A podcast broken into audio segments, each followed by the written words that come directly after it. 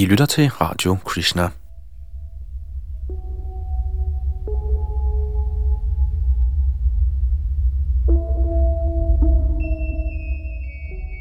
I det kommende vil vi høre et uddrag fra kapitlet Avanceret astronomi i Srimad Bhagavatam, hentet fra Sadaputas bog Gud og videnskaben. Det er Yadunandandas, der læser op og styrer teknik.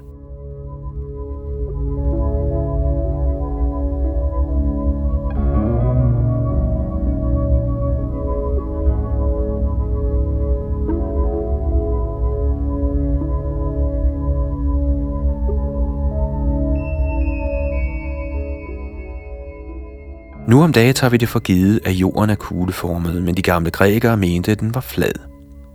I det 5. århundrede før Kristus forestillede filosofen Thales sig jorden som en skive, der flyder på vandet som en træstamme. Omtrent et århundrede senere mente Anaxagoras, at den er flad som et låg og hænger i luften. Nogle årtier senere hævdede den berømte atomist Demokritus, at jorden er formet som en tamburin og hælder nedad mod syd – Selvom nogle siger, at Pythagoras i det 6. århundrede før Kristus var den første, der så jorden som en kugle, var grækerne ikke særlig hurtige til at acceptere den idé, og det første forsøg på at måle jordens diameter tilskrives almindeligvis Eratosthenes i det andet århundrede før Kristus.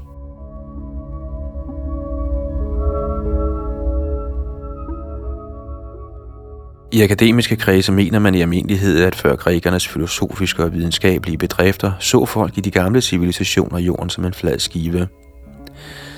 Så det, at Bhagavad Purana fra Indien og ensynligt beskriver jorden som flad, kommer ikke som nogen overraskelse. Bhagavad Purana eller Srimad Bhagavatam dateres af historikerne til ca. 500-1000 f.Kr., selvom den vides at indeholde meget ældre materiale, og dens traditionelle datering ligger omkring begyndelsen af det 3. årtusinde før Kristus.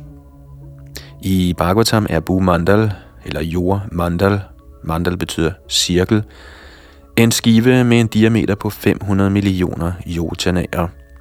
Jotanaen er en længdeenhed på cirka 13 km, så Mandalas diameter er cirka 6,5 milliarder kilometer. Bumandal er markeret af cirkelformede områder, der beskrives som øer og oceaner. En liste over disse områder kan ses i tabel 1, sammen med deres mål, som de angives i Bhagavatam. Og i Sadaputas liste er der 18 ringformede øer og oceaner, der er angivet med indre og ydre radius samt bredde og navn.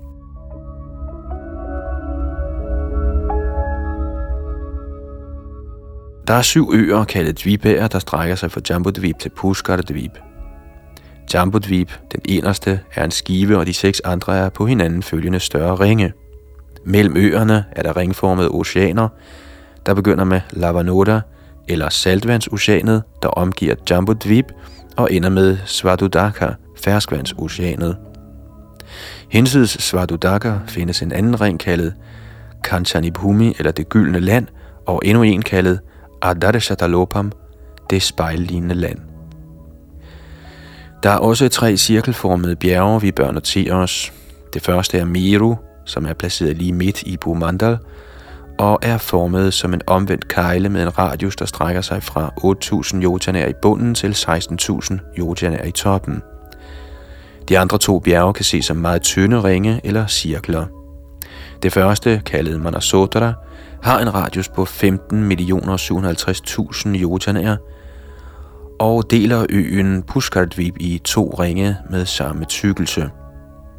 I tabel 1 angives disse som indre og ydre Pushkardvip.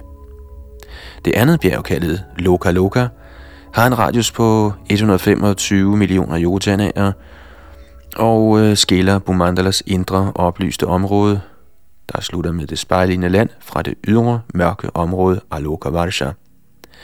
Ved første øjekast ser Abu Mandala ud som en højst kunstig gengivelse af jorden som en enorm flad skive med kontinenter og oceaner, der ikke helt stemmer overens med vores geografiske erfaring.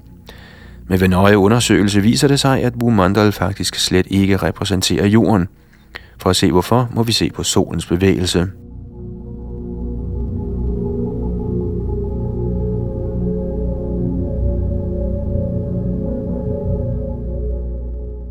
Sæt, at Bumandala repræsenterer vores lokale horisont udstrakt til en enorm flad skive, den såkaldte flade jord.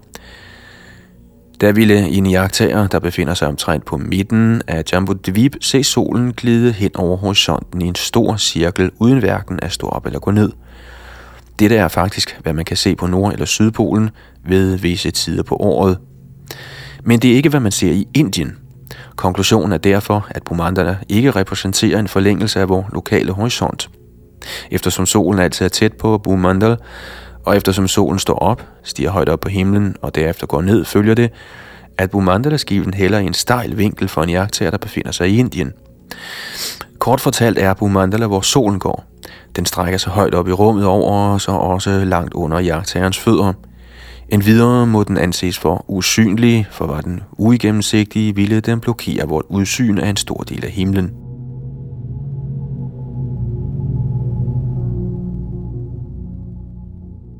Bumandal er ikke den flade jord, men hvad er den? En mulighed er solsystemet. I moderne astronomi omkredser hver planet solen i et plan. Planerne ligger i små vinkler til hinanden, og således er alle banerne tæt på et plan. Astronomerne kalder jordens udstrakte bane for ekliptika, og det er også planet for solens bane set med jordiske øjne – for en jagttager på jorden er solsystemet et mere eller mindre fladt arrangement af planetbaner, der holder sig tæt på solens bane.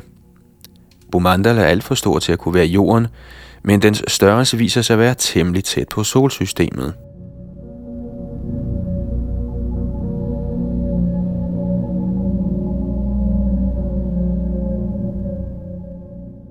Hvis vi grafisk anbringer de geocentriske baner af Merkur, Venus, Mars, Jupiter og Saturn oven på et kort af Bumandal, finder vi, at sporene af hver planets bane passer fint med Bumandals cirkelformede områder. Som konklusion stemmer Bumandalas cirkelformede træk fra nummer 8 til 18 i tabellen slående overens med planetbanerne fra Merkur til Uranus, hvor solen er på jordens plads på grund af det geocentriske perspektiv – det lader til, at Bumandal kan tolkes som et realistisk kort over solsystemet, der viser, hvordan planeterne bevæger sig i forhold til Jorden. Statistiske studier støtter denne konklusion ved at bekræfte, at når man vælger en vilkårlig gruppe af koncentriske cirkler, passer disse ikke nøjagtigt og systematisk med planetbanerne, som i tilfældet med Bumandal. De relativt små afvielser lader forstå, at Bargotams forfatter var i stand til at bruge avanceret astronomi – Eftersom han brugte en længdeenhed, der er nøje afstemt efter jordens mål, må han desuden have haft adgang til avanceret geografisk viden.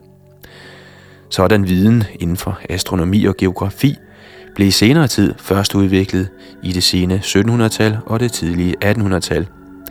Den var endnu ikke tilgængelig for den mest fremskredne græske astronom Claudius Ptolemy i det andet århundrede efter Kristus – og var helt sikkert ukendt for de præsokratiske græske filosofer fra det 5. århundrede før Kristus.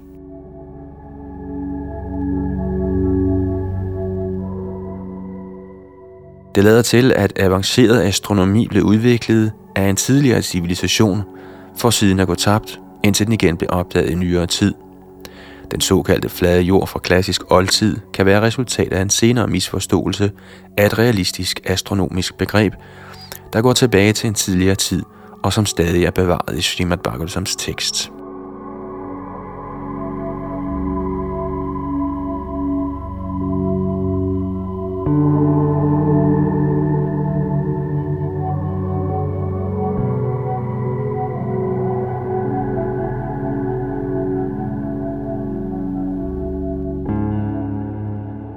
sagde altså Sadaputadas, og det her var et uddrag fra et kapitel i hans bog Gud og videnskaben, oplæst af Yadunandan Das, der også styrer teknikken.